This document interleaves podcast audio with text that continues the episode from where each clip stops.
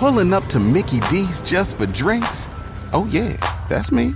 Nothing extra, just perfection and a straw. Coming in hot for the coldest cups on the block. Because there are drinks, then there are drinks from McDonald's. Mix things up with any size lemonade or sweet tea for $1.49. Perfect with our classic fries. Price and participation may vary, cannot be combined with any other offer. Ba da ba ba ba. Hey, thanks for downloading the podcast. And remember, if you want to listen live, download the iHeartRadio app, download the TuneIn app, and just search for Fantasy Sports Radio Network, and you can listen to this program live. Also, if you want to watch the video of this podcast, check us out on YouTube, on Twitch, or on Periscope, and type in, you guessed it, Fantasy Sports Network. You'll find us there. Enjoy the show, and thanks for listening. You're listening to the Fantasy Sports Radio Network. Good morning. Roto experts. To the end zone. Touchdown! The mark of fantasy excellence. You have to be careful about who you think is stepping forward on the depth chart. It's caught for a touchdown. We're here to help you win your leagues and win that cash. You are now tuned in to the Roto experts in the morning. This is your time. Now go out there and take it.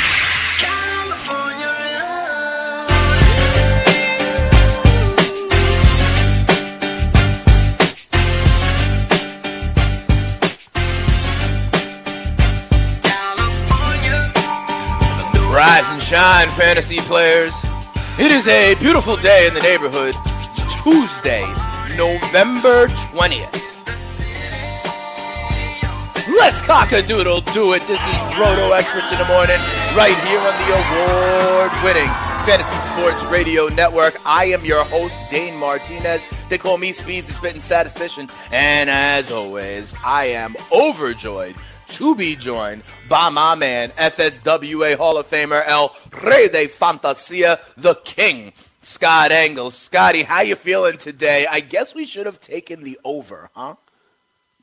Yeah, I guess we should have maybe multiplied it by another half here, and uh, you know maybe going to maybe we should have doubled it and uh, taken the over under, and you know probably one of the most entertaining games that anybody's ever going to see.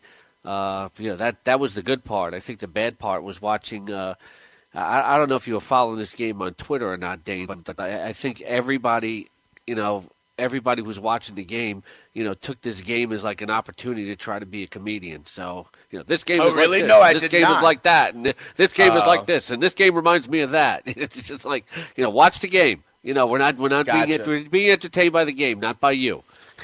No, absolutely. I completely agree. And I will say this, a quick note. You know, this game, the game scored so many points. You know, there were 925 passing yards, over a thousand total yards, 11, uh, you know, kind of touchdowns involved. But I also woke up this morning, as a lot of people did, Scott. I don't know how many of these leagues you play on Yahoo, but check this out. Yahoo literally has a note at the top of their screen. I am not kidding. When you go to check the scores and your points to see if you won, it literally says Yahoo Fantasy Sports is aware that league scoring may be missing stats for some players, and we are working to correct the issue as soon as possible. Scotty, Really? Yahoo just couldn't keep up with the stats. They I'm broke? looking at They it. broke? Yes, the game broke Yahoo. I am not kidding. We go on like the stat tracker or whatnot. For example, okay, I'm in first place in this league. That's my home show. I have a, on the stat tracker. I have 171 points put up for this week. Another team that I'm consider I'm t- checking out because they're in second and a beast is uh, named the People versus OJ Howard. Right? They on stat tracker scored 180 points this week. I scored 171. Then I go onto the site and it has this this other guy has 168 points. It really couldn't keep up. They have yet to enter all the stats on the back end somehow. This game was so prolific, it broke fantasy websites, Scott. Wow, that's that that's amazing. I don't think I've and I've been doing this for a long time. You know, 23 years. I I can't remember. You know, I, I there's been instances where live scoring has not come in, Right. etc. Yeah, that uh, I can't say I've never seen it happen, but I haven't I haven't seen something th- in, along these lines. Uh, Right, right, You right. know, be be uh, you know, happen like this in in a very long in a very long time. And you always got to remember that live scoring is not official. So uh, you know, I'm sure they'll get everything correct. You know, I have seen instances. You know, where I was in the early days at, at CBS Sportsline, where you just you had so many users logging on that you know it just Right. created technical issues. You know, maybe that was it. Maybe so many people were like logging on to live scoring because I can't recall recently where on a Monday night game where it decided so many results. Very often we'll go into a Monday night game and you'll feel something is decided and maybe some people won't even check their live scoring. Yeah, you're absolutely right. But the players that were on teams that helped decide these games, I mean, we can go through the stats, but it's going to be like a broken record of me just putting up huge numbers. So, for example, let's start on the winning side. Jared Goff throws 31 of 49, 413 yards, four touchdowns, and no interceptions, which was interesting. Todd Gurley, people are saying that he had a quiet night in all this kind of scoring, uh, you know, you know, jambalaya jamboree, shall I say. He gets 55 yards on the ground, another 39 yards through the air, does not get into the end zone. But listen, all the receivers show up. Cooks gets 107. Reynolds gets 80 and a touch. Woods gets 72 and a touch. Higbee gets 63. Gerald Everett with two touchdowns. What I do notice, though, and kind of on both sides, it looks like both sides, you know, completely abandoned the running game on uh, very very quickly. They knew what kind of game this was going to be. I was no I, I noticed Kareem Hunt only 14 carries, not his usual load, and Gurley and Brown combined for only 16 carries. It looks like both of these teams abandoned the run game real easy because they saw the prolific offense on the other side of the field. Yeah, this was interesting. Like uh, Hunt still got his points from a long catch and run, and you, you Right. it was it was just it was amazing to me, especially how the uh, how the Rams abandoned the run like almost right away. And uh, there was a good chunk of the first quarter where Gurley was actually standing on the sidelines and ticking a lot of fantasy players off with Malcolm Brown in there. But just like about so many play action fakes from Jared Goff. It's like almost every pass last night was a play action fake to the point where by the fourth quarter the Chiefs weren't buying it anymore. They were just blitzing. Like, okay, well, you know, we're not we're not we're not buying into the fake. You're doing it every single time. It was almost like they they could have done it because you know maybe that would have slowed the other offense down. But I guess they felt the Kansas City City pass defense was just so bad that they just kept attacking, attacking, attacking, and they played into the narrative. They played into the script when they really didn't have to. You know, if they wanted to, they could have slowed things down with Gurley. It's true. I will say this: the Chiefs did, in fact, get five sacks on Jared Goff today or last night. You know, Mahomes was also sacked three times. You know, you make that point about the play action fake. You know, it's interesting um, because, to be honest, Scott, you know, like the yards are so high, the points were also so high. Interestingly enough, you know, we were joking about the punts last week. There were seven punts in this game, Scott. So the, the I I think it's crazy that there was 105 points scored, and there was still enough drives for there to be seven drives that still ended in a punt, and also seven other drives that ended in turnovers. Scott, there was 105 points scored, and there were still 14 other drives. Seven that ended in punt, seven that ended with a turnover. I've never seen this happen before, Scott. There were 105 points scored, and that does not count 14 other drives in the game. Yeah, and uh, the- the other part of it too was, you know, we actually saw three defensive touchdowns as well, and we, we almost saw a fourth, you know, but they got the call wrong there, so you know it doesn't really matter anyway. But uh, it, it was it was it was just a passing fest. It was like it was like watching a game of Madden, you know, where where Right. McVay and Reid had the controllers. And uh, you know they were hitting X, Y, B, A, and uh, you know, because you just you didn't see the running game. It's a, you saw all those points, and you only got 11 PPR from Todd Gurley. You know that was crazy. Yeah, absolutely. Patty Mahomes, 36 of 46, 478 yards, six touchdowns, but he did turn the ball over five times, Scotty. Three interceptions, two lost fumbles. My question for you, I guess, as it relates to Mahomes, as it relates to most of this stuff, I mean, and both of these teams, like, you don't change your perception of Patty Mahomes because of five turnovers in this game, do you? A lot of them were chucking the ball downfield when they needed to in the last in the last like minute and a half. He had two, you know, deep interceptions kind of thing. I know, and the symmetry in this game, you know, two both teams missing the extra point, both teams getting a strip sack, you know, score on the other side, but like you don't actually change your perception of any of the players in this game, right? This was just such a kind of a unique masterpiece that was just so fun to watch. But to your point, with Todd Gurley not getting in the end zone, it doesn't change your opinion of him. With Patty Mahomes turning the ball over five times, it doesn't give you change your opinion of him. The Kansas City Chiefs, who lose to go to nine and two in this game, it does not change your opinion of them. And I don't think it changes your opinion of the Rams yet, really either. This was like a beautiful kind of non-conference game to watch, but everything is still in front of the Chiefs and the Rams for their team, and we know what this is for fantasy, right? It doesn't change your perception for anybody, does it? For fantasy, it doesn't. Uh, you know, Todd Gurley can always bounce back. Uh, from the NFL perspective, though, if you're looking at the Chiefs, you know, and their Super Bowl chances, and as a playoff team, uh, look, Mahomes is having a terrific, terrific year. You know, he's an MVP candidate.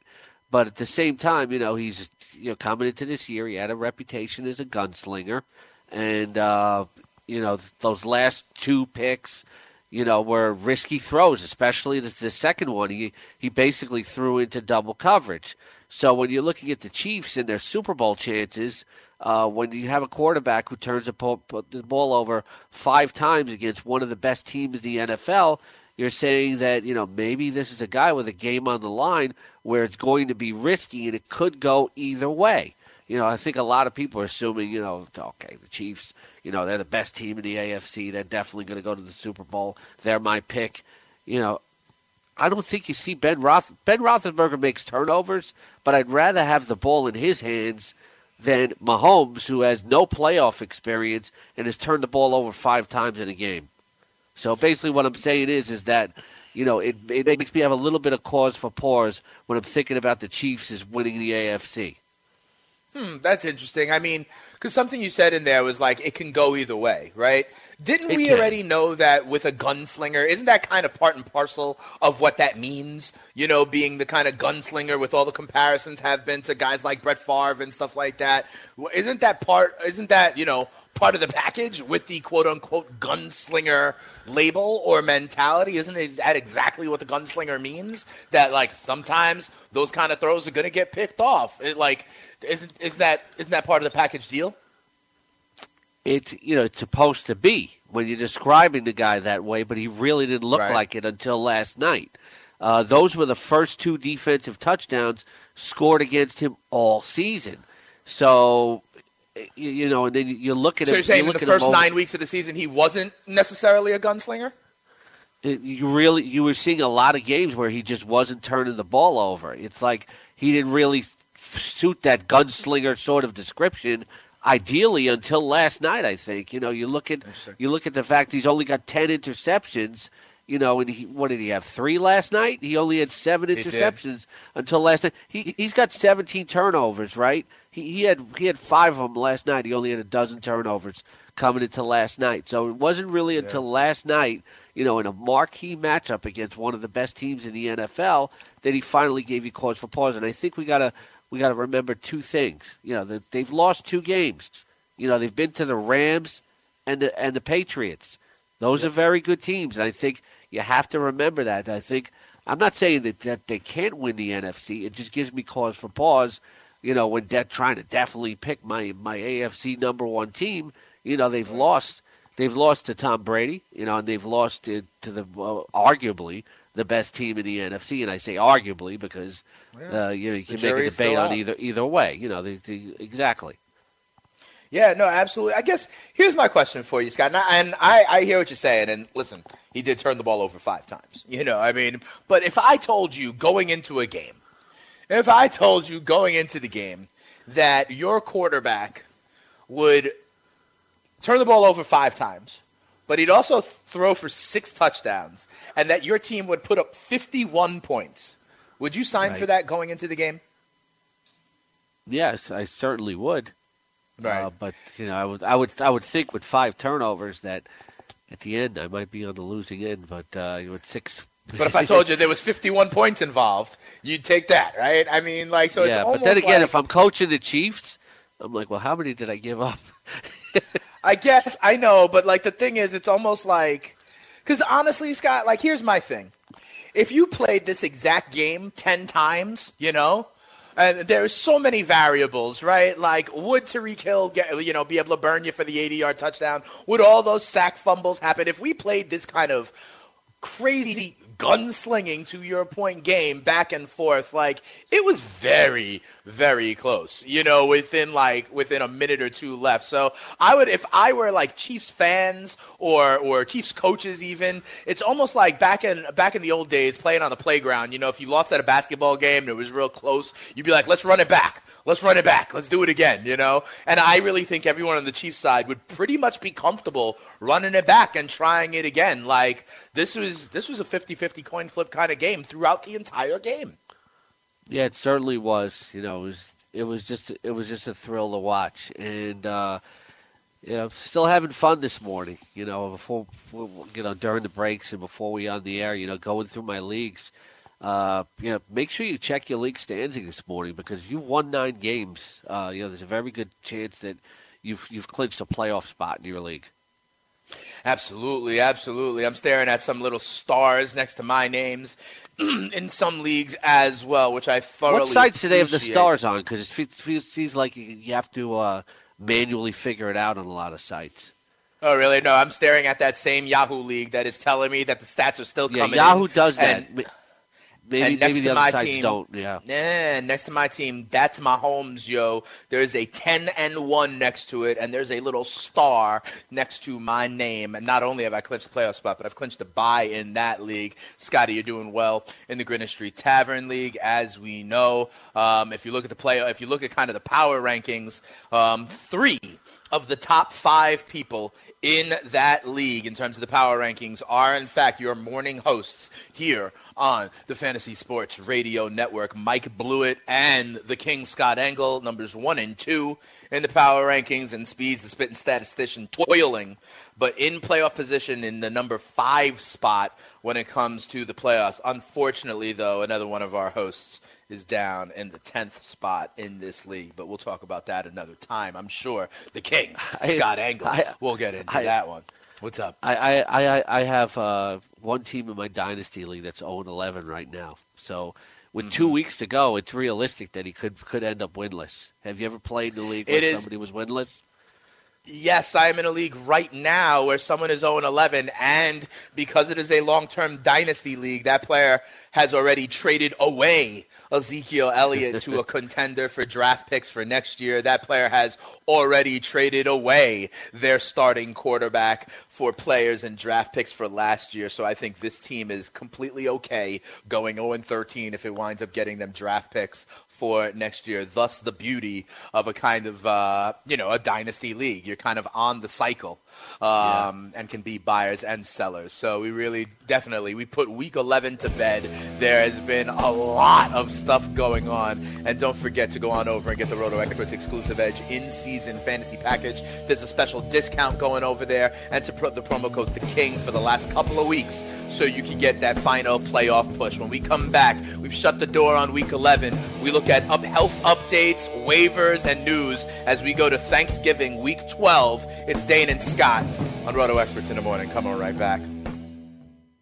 The Fantasy Sports Radio Network is the only place to go for 24 7 fantasy sports advice. Once you download the FNTSY Sports Radio app, you'll get the most accurate experts and most entertaining programming in the fantasy sports world. Listen to great shows like Fantasy Football Frenzy, There you go, right there, Goon Squad. Game Time Decisions, Good teams win, great teams cover. Fantasy Freestyle, You know what it is. and plenty more. Download the FNTSY Sports Radio app on your iPhone and Android devices now and take the best fantasy sports talk wherever life leads you.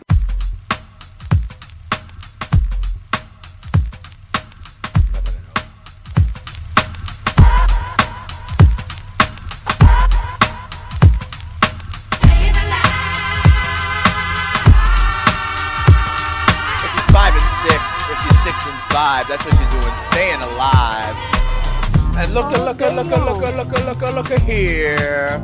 Dayton Scott, Roto Experts in the morning, giving you what you need to win your leagues and win that cash on a Tuesday morning as we all pick our heads up from a 54-51 incredible game where 105 points were scored. Scotty, you said on Twitter, people saying it reminds me of, it reminds me of. I don't know if you remember this game, but I think I've maybe have told this story before even on air. The very first football game I ever went to live turned out to be a historic game where, like this one, there were 900 yards of total passing. It was Dan Marino and Kenny O'Brien in the Meadowlands one year in 1985 or 86, and the Jets beat the I Dolphins vaguely remember 51 that to game. 45. Wesley Walker caught a touchdown to tie it at the end and a big time touchdown in overtime to win it. The first football game I ever went to live and the first time I ever sipped alcohol. My grandfather gave me some of his flask to warm up a six year old Dane Martinez in the upper deck of the old Meadowlands as we saw 900 yards and we saw 900 yards passing last night. We saw seven punts, 11 TDs, seven turnovers, and 105 points in what many people believe, uh, you know, like we would be honored to see it again in the uh, first week of February, Scotty. Yeah, I I do remember that game. You know, that's uh, Yeah. not too far after right I, I started watching football seriously, like a, a about a year and a half after. So I I definitely remember that one. Yeah, all right. You said everybody was on Twitter trying to trying to compare it to stuff. That would be the only thing I can compare. Everybody was on Twitter trying to be a comedian of some sort. one. It was it was crazy. Yeah. Yeah, All it right. was, it Well, was like it was not only a high scoring game, but it was just like it was just like everybody was trying to be as witty as possible and compete with each other.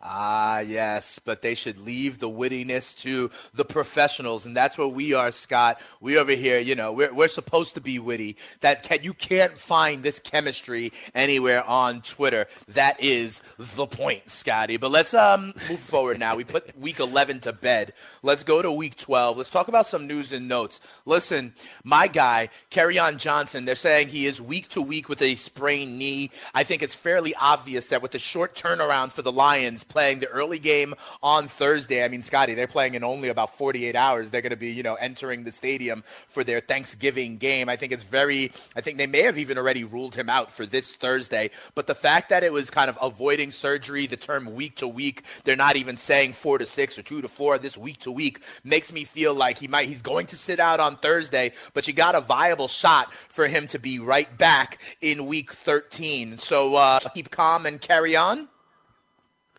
Yeah, well, you know, I don't think you keep calm about it. It's a very important week. Uh, and to be without Kerryon Johnson, you know, you're going to take a hit. What if your starting backfield is, as in my in one of my leagues is Kareem Hunt and Kerryon Johnson? You know, you're gonna you're gonna have to be starting, you know, something like Jalen Yeah. Richard and Theo Riddick. So this is a very important week. You know, it's the the point is that all these teams, like th- these two teams last night, they scored all these points last night, and now they get to rest because Right. they're running up and down the field so much. I think it works out, but uh, you, you're really going to have to earn your victory if you want to clinch a pay, playoff berth. If you got eight wins, like I do in like several leagues. Uh, you know, in three of them though, it's going to be be without uh, Mahomes, and two of them are going to have to be without Goff. You know, Jay, Dane, you talk about how you plan ahead for defenses.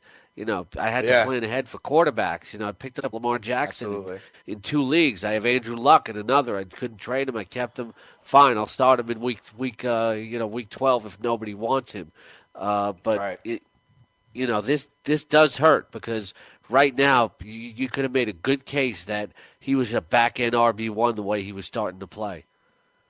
Yeah, absolutely. Trust me. You know, I've been high on him all season long. I guess it's interesting, Scott. You know, like your con, everyone's context makes their kind of urgency on some of these needs different, right? I, uh, you know, the place I have Kerryon Johnson, for example, is this team that I mentioned to you is ten and one and already has a star. I'm not really needing my team again until the bye, until until week 15. You know, so the fact that I and I do, and my my kind of main running backs on that league are James Conner, Sony Michel, and Kerryon Johnson. Johnson. So the fact that he goes down, I'm like, oh, I just put Sony Michel in there, and then I feel like as long as on Johnson is back healthy for me week 15, I'm good to go. You know, like I don't need my players again until week 15. So I just hope their knees and brains are healthy at that point. But question for you, Scotty, do you uh, play in the LeGarrette Blunt pond for waiver wires this week? I, I've got to, or you know, I got to assume because we've been talking about Theo Riddick that he got snapped up last week. If that's the case, do you go? Uh, do you go down to LGBT rights? I probably have somebody on my bench if I okay. have good depth that uh, right LGBT rights and have my on my bench that I, that I probably w- would trust more than that. But then, then again, is Blunt that bad of a choice because this team wants to be physical and they still want to run. They the want ball. to run the ball, and you know it's, it's not like it's not like LeGarrette Blunt is like 38 years old and still can't run the ball. So I think it's I think it's I hopefully I have better depth, but uh, you know it's kind of hard right now. Uh, yeah. Uh, like, do you do you start LeGarrette Blunt? Or you just start Josh Adams? Do you start LeGarrette Blunt? Or you start Peyton Barber? You know, I think I might start right. Blunt over both of those guys. Interesting. Let me throw another name. If I know he's going to get a heavy mix. workload, yeah.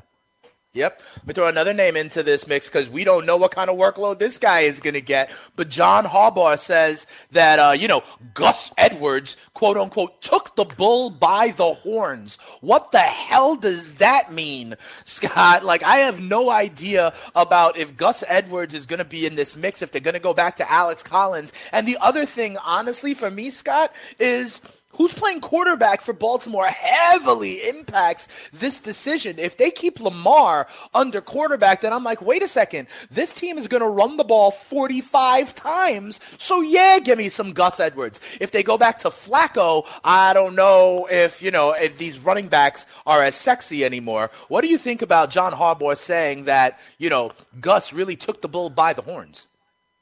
Uh, that coaches love cliches, number one. And uh, yeah. number two, if they run the ball 45 times, you get 22 of those could be from Lamar Jackson. So that leaves 23 sure. to distribute maybe against three running backs. The, the problem is here is that you never know what this backfield, you know, what exactly is going to happen. Gus Edwards could start, but you know, they, they still might install Alex Collins near the goal line. Sure. Maybe Ty Montgomery gets – more reps. Uh, you know, they use Buck Allen on passing down. So this always has the danger to be a committee. Whereas with a team like the Lions, you know that they want to be physical. You know that they want to run the ball. And if Kerryon Johnson isn't there, they can still do that with LeGarrette Blunt. So, you know, this deep into the season, look, Gus Edwards would be a hot pickup because any running back who has the potential to start has to be zoned in 0.0% of leagues. But I would trust LeGarrette Blunt to have a heavier workload. Yeah, I hear you. We'll, we'll kind of rank those guys a little bit later on in the show where we go position by position for the waivers. Other pieces of news uh, Josh Allen back practicing for the Buffalo Bills. Um, you think they're going to run him back out there? For a team that, you know, obviously has nothing to play for. A lot of these teams are at the point of the season where they're trying to find out about their young players. Josh Allen back practicing for Buffalo. You think he's back under center for the Bills this week? I don't think I can make a guess either way. I I really can't. Uh, because it's more of a Doctor A question. I don't know how a I don't know how just how healed he is to the point where they feel comfortable about it. They don't have to roll him out this week. They'll have another four weeks to evaluate him. Uh, they don't have to risk it. All right. Um, last thing I want to ask you about, Scotty, before we dive into kind of the more formal waiver wire looks, and we're definitely going to do that, um, you know, kind of in the second half of our hour here. Um, Scott, you know, we've been throwing around the term MVP candidate you know, over the last week or two, I would say. And, you know, you've mentioned that you believe Gurley and the running backs, you know, could be considered in that one. I personally think it's become more of a quarterback award. I think we all agree that, you know, Mahomes it always has been a quarterback award. Yeah, I mean, you know, always, I think we all yeah. agree that Mahomes is in the conversation. I think we all agree that Brees is a leading contender. I know that we can make the case, obviously, for some Rams. You could probably make the case for Tom Brady every single year, the same way you could make the case for LeBron James almost every single year. I have been trying to get Philip Rivers into the conversation, although I acknowledge that he is a tier below uh, right now, although I do think he's having a great season. He kind of reverted back to old form on Sunday. I want to throw in another name uh, Scotty, that I think has starting to get buzz. You know, when you see all the reactions on Monday, it's amazing how people start to t- say on Monday what we were saying the previous week. You know, we're saying things proactively. Other people are saying things retroactively. That's why you need to go to the Fantasy Sports Radio Network to win your leagues and win that cash. But I digress. Scotty, do you know the name I'm going to try and maybe insert into the MVP conversation? No, but I'm about to find out. I, th- thought it might. Yeah. Thought it might be. Uh, thought it might be Isaiah Crowell, but I'll wait. It is not. It is not Isaiah Crowell. It is not Orleans Darkwa. um, Andrew Luck, Scott. Andrew Luck. Um, I, I you know, listen. I, I think it's now you know fait accompli that he'll win the the uh, comeback player of the year award, right? I think that's pretty fair at this point. But what we have been talking about, Scott, I mean, I think it warrants MVP consideration. The man has thrown three or four touchdowns now, seven games in a row. He has this Colts team in a six playoff spot. We all believe this is a team that's starting to get better and better. I mean, uh, they they can kind of reel some off here if Andrew Luck gets this team into the playoffs at nine and seven or ten and six, which we went through last week or yesterday, and we believe is you know definitely possible. They're going to be contending against teams like the Ravens, the Bengals, the Titans, and I'll cast my luck with the improving Colts just as much as anybody right now. Um, maybe it's in a tier right below, like with a Rivers, let's say. But do you think Luck? Should start getting uh, MVP attention? I see where you're coming from because basically on the on this if you go into the word most valuable player, if you take Andrew right. Luck away from this team, they probably win one game. But the problem is he's not going to be in the conversation. And it's simple why. And, and right at this time, the Colts are a 500 ball club. They're five and five. Right. Teams with 500 records are not going. They're not. They're not going to get. In their star players are not going to get MVP conversation right now. What if they win that it's division? It's not going to happen. What's They're two that? games back of the Texans. They're two games back of the Texans in that division. I don't know. I'll check the schedule to see if they've played each other already or not. But like, what if the Colts win that division? Which is still possible. They're only two uh, games back. If they if they if they win it at say ten and six, I don't think you're going to make a strong case. I think I think uh, look, I see where you're coming from. I don't necessarily say you're wrong but I mm-hmm. don't think there's going to be any momentum for building a case for him if they finish 10 and 6. Usually the MVPs come from the very best teams in the league. And yeah. I'm not I'm not saying you don't make salient points cuz you do. You do. But uh, you know, these a team's right. got you know, it's got to be like uh, I would say like at least 11 wins. You know, okay. for him to get any serious no, consideration, you. and I don't. Yeah, they usually I don't think they, the are going to have to run the table to get that. So I don't think it's going right. to happen. Uh, right yeah. now, I would probably say just really running through it quick. It's it's interesting. My I vote think Brady's on the on the outside right now. Uh, yeah. I don't. Deshaun Watson, I don't know. You can make a case. You know, it's like is J.J. Watt the most valuable player? Yeah, I don't think team? he is that dude. Yeah, you yeah, have to be, like you said, a winning team you and like have one of those studs, right? So on the yeah, AFC, you got Mahomes. Mahomes you, you, got you got you got you got Mahomes. You got right now, right now, to me, it's it's hard to argue against Brees. And let me run this down right. real quickly. Uh, you know, Brady, you know, gets consideration because of who he is, but the team is seven and three. Second tier this year. Second tier. Roethlisberger, I don't know if he's the most valuable player on the Steelers. I can make right. a case I agree. that Antonio Brown should be their sure. MVP candidate. Uh, with the Texans, it might be J.J. Watt. Uh, with Mahomes, I think uh, I think he's still in the race, but I think he's a little bit on yep. the outside, looking into the top spot. To me, Rivers zapped himself out with a game-stealing interception. MVPs don't do sure. that. Uh, so right now he's out of the mix for me, but it's I'm not saying you know he could finish really strong and maybe erase that. Uh, with Chicago, Trubisky, uh, maybe get a few votes. With Brees, I think it's very clear with yeah. the Rams, I think it was proved, at least to me last night, from my own perspective, and everybody does this from their own perspective. Is Gurley really the MVP? Because they can't didn't be Gurley, to, right? Him to beat the Chiefs. So to me, right now, it's clearly Drew Brees. Yeah, and honestly, I don't want to get into it too much because we got waivers to discuss. But honestly, if you put Kareem Hunt on the Rams instead of Todd Gurley, those Rams are still very, very prolific. They're still the same kind of thing. You know what I mean? Right. But if you take Drew Brees off the Saints, um, it's a very big difference to me. Drew Brees and his, I think, 25 touchdowns and one interception, I think, is what his split is right now. It's going to be very tough, especially if the Saints, you know, go something like 14 and two and are the one seed in the NFC. I completely agree with you, Scotty. You were talking about in Real quick though, this is why in. Giant fans didn't want them to draft Saquon Barkley because ultimately uh, running backs seem more replaceable than quarterbacks. Yes, and at the same point in time, remember the key is also having that young quarterback that you can have on that rookie contract, and that then allows you to spend money in a lot of other places on your team. I mean, Scott, you know that obviously with Russell Wilson and how the window was open for them to spend money on the defense and others when he was still on his rookie contract. We've seen the same thing Yeah. with Carson Wentz and a number of others. You know, the Rams going all in right now when Jared Goff is on that rookie deal. So we have seen a number of examples of that. Real quick, Scotty, we talk about the quarterbacks, right? And you were mentioning, oh, you may have. Listen, it's very possible that in a two quarterback league right now, you are going to war with Jared Goff and Marcus Mariota. If that's the case, you're screwed right now for this week. You could be having Patty Mahomes and Alex Smith in a two quarterback league. If that's the case, you're screwed. You could have Jared Goff or Ryan Fitzpatrick very easily as your two quarterbacks. If so, you're screwed. So, Scotty, you're then lucky though because three new starting quarterbacks came on the radar literally last week Lamar Jackson, Jameis Winston, and Colt McCoy. If you absolutely had to be on the waiver wire for a quarterback in week 12, let's say you had Goff and Mariota, how would you rank those three? Is it Lamar, then Jameis, then Colt McCoy? I have to rank Jameis first because I think he's going to have the hmm. job the rest of the way. But in any given week, I'd rather have Jackson if I know he's starting because we saw his floor last week. You know, with those rushing yards, he's always going to have like a really like 15 to 16 point floor.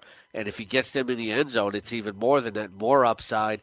And I, I just think Winston is too erratic where it could be a zero touchdown, four interception game in any given week. But I have to give the edge to Winston because I think that he's clearly starting the rest of the way. Not clearly, but I would think he is. Where Jackson, I don't even know if he's starting this week.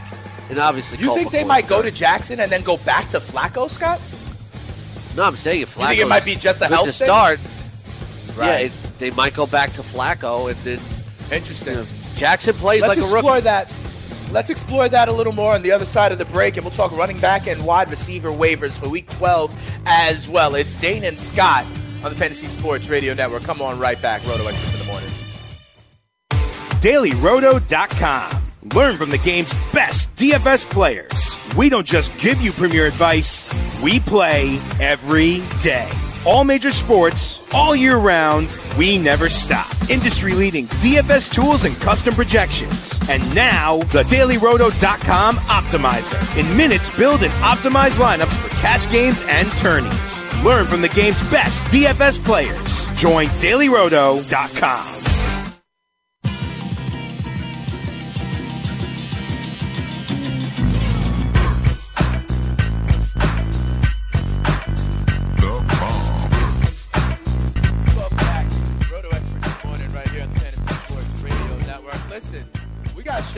Monday, Tuesday, and Wednesday this week, and then Scott and I are off to uh, spend some time with our families over Thanksgiving.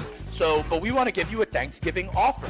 Okay, if you want to be the next DFS millionaire, try dailyroto.com for free this Thanksgiving. That's right, free advice for fantasy millionaires, free daily fantasy projections, free access, everything you need to dominate NFL DFS this Thanksgiving. Don't be a turkey, gobble, gobble, jive turkey. Head on over to dailyroto.com, enter the promo code TG18 to enter your free five day trial. That's dailyroto.com, promo code TG one eight. All right, Scotty, you were saying. So I guess my question is this. You know, I guess the Ravens are still in it at five and five, but we've talked about this. Would say with like Tampa Bay and stuff, how they were in, you know, riding the magic wave until they were out of it, and now you're saying maybe the Ravens go back. The five and five Ravens, who are tied for the second wild card spot right now, go back to Joe Flacco. I, you know.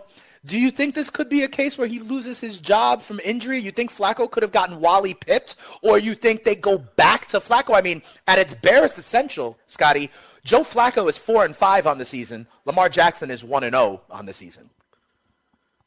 Yeah, but he played one game, so you know, sure. you lose the next two, and he could be one and two. So you want to know? I don't think that's meaningless. I don't think anybody knows what's going to happen here because how healed is Joe Flacco going to be, and do they think Joe Flacco gives them a better chance to win than Lamar Jackson? You can make a case that they feel better with the more experienced quarterback in the critical situation. So I think we all want to see Lamar Jackson for fantasy purposes and NFL fans, but I don't know if they're going to do it. All right, fair enough. And let me ask you something. Why no love for Colt McCoy? We just started talking yesterday about how Colt McCoy like is kind of a serviceable guy. He's one of the best backups in the league, that sort of thing. We're saying Jameis can throw four picks at any time. We're saying we don't know if Lamar Jackson's to be there. Might Colt McCoy be actually like the safest floor of this group? No, Lamar Jackson has the safest floor in this group. The guy can rush for a you know eighty to one hundred yards and give you like an instant eight to twelve points. Right. You know, without even the passing in any given week. So you know they, he doesn't have the safest floor. He's he's the most. He really doesn't appear to have any upside at all. You know, there's no love for him because you know I don't call myself an executive. You know, it's uh, you know to me Colt McCoy is you know, there, there's nothing exciting there. I mean, it doesn't look terrible either, but he doesn't look like he's going to help your fantasy team too much.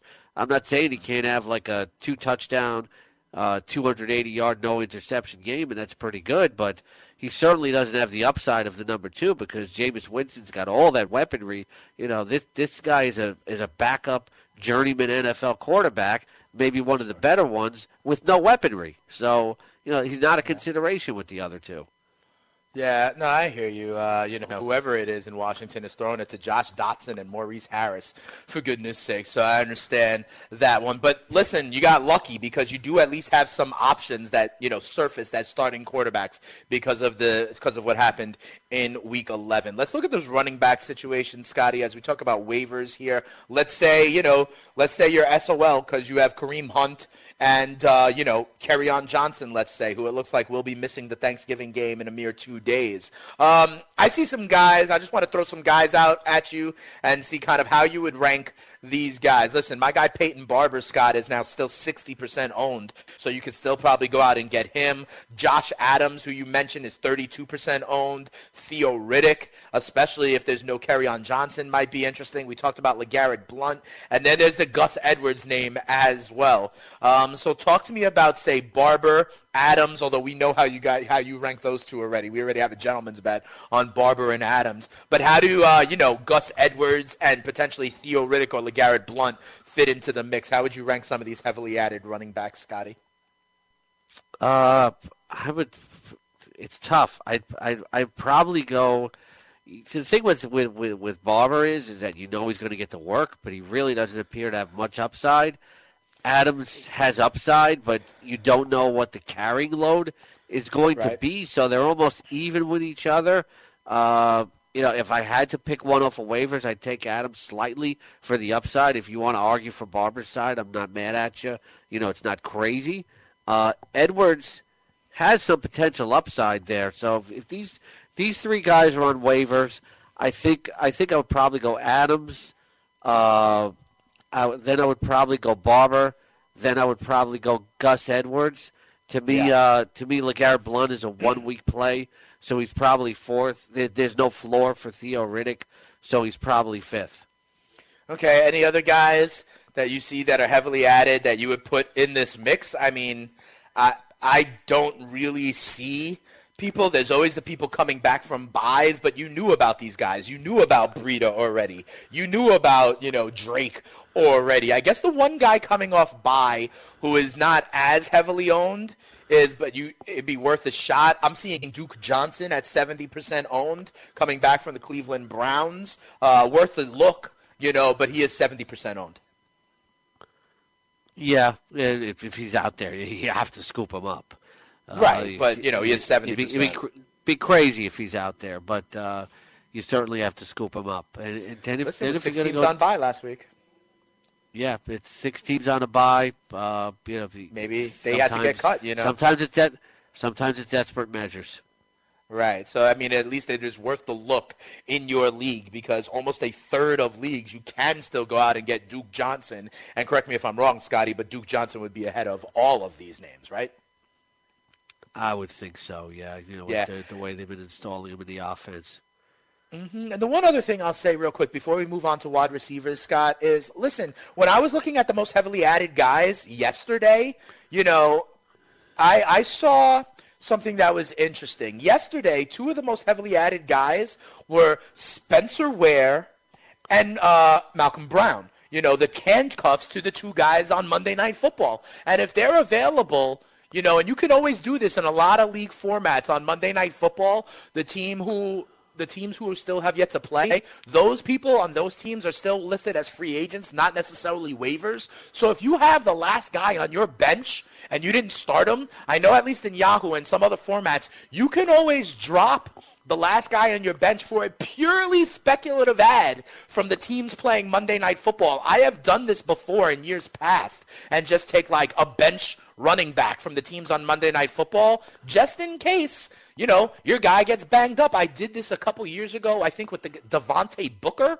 from Denver, and sure enough, I like CJ Anderson tore his knee on that Monday Night Football game, and I was gifted a starting running back. So, but we and we've also been talking, Scott, about how you go to the playoffs, you need those handcuffs. So there's no reason guys like Ware and Brown, Ekeler, Gallman, Rod Smith should be available right now. Yeah, uh, you know, you want to have those handcuffs over guys that you know you're not going to start. You know, we've we've been talking about it for weeks now. Yeah, what do you think about what I'm saying here on Monday night? If you have a kind of last guy on the bench uh, revolving door to take a completely speculative ad on a um, on the teams playing Monday night. Some guy in my long-term dynasty league did this last night. I was a little bit upset. Uh, picked up Chad Henne just on the kind of case, just in case Patty Mahomes went down. You know, he's obviously going to, you know, drop them for something next week, but churning that kind of bottom spot in your order on a completely speculative Monday Night Football ad. What do you think about that, Scotty? Uh, I don't know if I'm a big fan of it necessarily. Uh, I can see where it comes from though, but you could. I, I like the fact, like, like, okay, if Mahomes if Mahomes goes down, uh, you know, then I have Henne, but you know, I can do that. I can churn for Sunday night as well. There, you know, I, I don't know if I I'm necessarily like I'm not I'm not against it, but it's not something that I'm regularly going to do. Hmm. Okay, I saw people doing it for Spencer Ware. I saw people doing it for Brown a lot uh, yesterday. So I just wanted to put that out there. Scotty, on the wide receiver side, um, listen, I would say here's some names that I see that are you know 40% owned or less. Uh, Tre'Quan Smith at 25% owned. DJ Moore at 40% owned. Keke Coutee at 30% owned. Christian Kirk and Anthony Miller at around 40% owned. These are all guys that I would be absolutely fine to have. Um, are you picking some of these guys up? Yeah, Let's go one at a time. Let me use Tre'Quan Smith. Let me use Tre'Quan Smith as the bar, right? Yeah, because people want a piece of that Saints offense. Would you rather have Tre'Quan Smith or DJ Moore? Uh, I would probably rather go with DJ Moore because I feel like DJ Moore has more of the opportunity, no pun intended, uh, to step forward and be that team's number one pass catcher. But they're both, like we say with these rookie wide receivers, they're both going to be inconsistent. I think it's close because Smith does play into better offense, but I feel like there's more opportunity for more. Yep, absolutely. Okay, I personally Yeah, and a, lot of times that becomes towards- a debate. A lot of times Right. that becomes a debate with these with these guys with trades and and waivers. Like Mm-hmm. I want the guy in the better offense, and I don't always think that's necessarily the case. I was talking about it with somebody yesterday. Do you want Nick Chubb or Mark Ingram? Mark Ingram plays in a better offense, but he's he's ceding a lot to Alvin Kamara. Nick Chubb, you know, gets gets like most of the the carries there. So it's not always about who's betting the better offense to me necessarily. Yeah, I mean, I hear you. I do use that as one of the kind of tiebreakers, as it were, but not if these people are in completely different tiers, you know. But I would like to get as many, as much of the Saints, the Rams, the Chiefs, some of these very Oh, yeah, I see that. as possible. But Um, it becomes about- offense before first workload, though, and every situation is different, I think. What about Keke Coutee? Uh, how would he be? So it sounds like you have DJ Moore ranked slightly ahead of Tre'Quan Smith. Where would Keke Coutee fit in that ranking? To be honest with you, he'd probably be first. Uh, okay. You know, this is a guy when he's played, we've seen a consistent floor from him, and we just don't see it with those other players. Okay, so it sounds like you're going Coutee, then Moore, then Tre'Quan Smith. I got two other Yeah. names I want to introduce as we form your wide receiver kind of waiver wire priorities. Uh, Christian Kirk. What about Christian Kirk? Uh, not as in the mix. It looks like under Byron Leftwich, they're using more David Johnson, Larry Fitzgerald, but we know the kid is dangerous, as evidenced by a 45-yard catch uh, on Sunday. Where did Christian Kirk fit in this pecking order?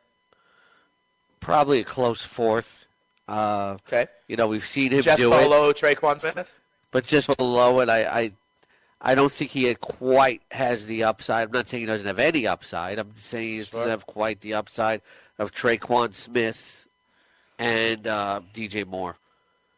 Last name I'll throw into this is a, uh, for a team I know you like, a name that I know you've been high on late earlier in the season. Anthony Miller, another rookie wideout, so the same kind of questions on consistency as all these guys. These are all rookies, right? Tre'Quan, DJ Moore, Christian Kirk, Keke Coutee. So the consistency we know is an issue, but where would Anthony Miller fit in this pecking order? It sounds like right now you go Coutee, Moore, Tre'Quan Smith, and then Christian Kirk. Where does Miller fit in? I'm going to go Miller first. I think there's a combination of, of you know, uh, there's a combination of scoring ability and big play upside there and a very good offense. Uh, I feel like he's going to be more consistent. Yeah, we'll see two catches for 26 yards sometimes, but that may come with a touchdown. Uh, I feel like Miller is the best combination of upside, and while Coutee has the best floor, I don't think he has the upside. I think of all the rookies, he has probably has a not all, not any of them have a hundred percent safe floor, but I, I just feel like he, he's clearly defined as like a starting wide receiver for the Bears offense right now and a prime target. Interesting, because I was going to actually take the other side Plus and say there's a lot the of mouths to feed. I was going to say there's a lot of mouths to feed in Chicago. There's Allen Robinson, there's Taylor Gabriel, there's Trey Burton. You know, there's uh, the running backs Cohen and Howard. I was going to say it's much more of a cloudy picture in Chicago, but Scotty is going Anthony Miller. I don't know if I, I don't know if I agree with that. You know, Burton hasn't Okay. been putting up the numbers, and Gabriel has been very, very inconsistent and disappointing uh, since those two 100-yard games. All right, so there are five rookie wideouts there that if they are available, the King is okay. But let me ask you, Scott, you're okay with picking any of these guys up, right? At this point, I think uh, Christian Kirk was the last on this five-person pecking order, but you would still much rather Kirk than, say, an Oakland Raiders wide receiver that's replacing LaFell or Jordy Nelson, right? You would much rather these five rookies than, say, like a Seth Roberts, correct? Yeah, Seth Roberts not even on my fantasy radar. Yeah, that's what I wanted to make sure. So we gave you five kind of wideouts that you could pluck from the waiver wire. We gave you guys like Peyton Barber, Josh Adams, you know, Gus Edwards as well. You're lucky to have some quarterbacks right there on the radar if you need them in week 12. Scotty, last thing I want to do is tight end. I mean, there's a gap. There's some guys like the Jonnu Smith, your guy Chris Herndon, at around 10% ownership. But one guy I want to throw out there, tell me if you think he would be head and shoulders above the rest. And it is conditional. But I think I'm trying to make America great again, Scott. I mean, they're, they're changing. They are going back to Jameis Winston for week 12. We know he likes Cameron Brate a lot in the red zone. And O.J. Howard's getting a second opinion on his knee. He might be banged up. If, and I know we don't know this, but if it is Jameis Winston with no O.J. Howard, I think you got to put Cameron Brate in lineups, right? Yes, yes, you do. And we should look. A lot of waivers will run tonight. We should know something maybe by today. They're getting a second opinion On O.J. Howard? sure. Yeah. But but the first opinion was not overly negative. True, but even if he's like, you know, banged up but gives it a go, I think that's still a boom for Cameron Brate, right? Because, I mean, if, if O.J. Howard is limited in any way, the beauty of having two tight ends is that you go to the other one, you know? And so I really do think Brate can get involved. A nice little matchup against San Francisco this week. Yeah, I don't disagree with that. So am I right that you would uh, put a claim in for Cameron Brate over, say, Jonnu Smith or Chris Herndon? Uh, I really like Chris Herndon. I know you love Herndon. Uh, I'm gonna have to. I, I'm, I'm probably gonna have to answer that later today on social media. when you know about O.J. if- Howard, right? If if I know if OJ Howard's going to play, I'd rather have Herndon. If he's not going to, then I would know. It doesn't look like he's going to play. Then I'd rather have Brate. I, I really like Chris Herndon for fantasy purposes. I really feel like he's the Jets' number one pass catcher. Yeah, I mean that may be f- clear. We'll see what happens uh, if and when Sam Darnold is back in the saddle. I just believe that if there is no OJ Howard, you have a potential top ten tight end on your hands that popped up on the radar. We've seen Jameis Winston, Oh, yeah. Cameron Brate in the red zone a ton. Um, last thing, Scotty, you know. And you know we're talking football. We're in the meat of the football season. But as you know, I'm a big Yankee fan, Scotty, and the Yankees made some noise yesterday. I've been saying all you've heard me, Scott, for about the better part of six months. I've been saying what the Yankees need is a starter that they can put behind Severino and ahead of Tanaka to pitch a game two. Uh, Scotty, does the big maple James Paxton, if healthy, does he qualify as that exact need? Yeah, I think, uh, and he becomes so interesting for fantasy purposes because we've seen what he can do when he's healthy, and uh, right. you know, playing playing Yankee Stadium, he might give That up stadium. runs, but but still, uh, you know, to have that kind of offensive support, etc. And I think he has the mentality to succeed in New York. Not everybody does necessarily. I think it becomes very, very enticing for fantasy purposes. Not safe, but a lot of upside there. Yeah, the velocity at the top of that rotation with you know the big maple and Sevy is nice, and Yankees still got some money to spend, so I'll take it. We'll talk more tomorrow, Scott.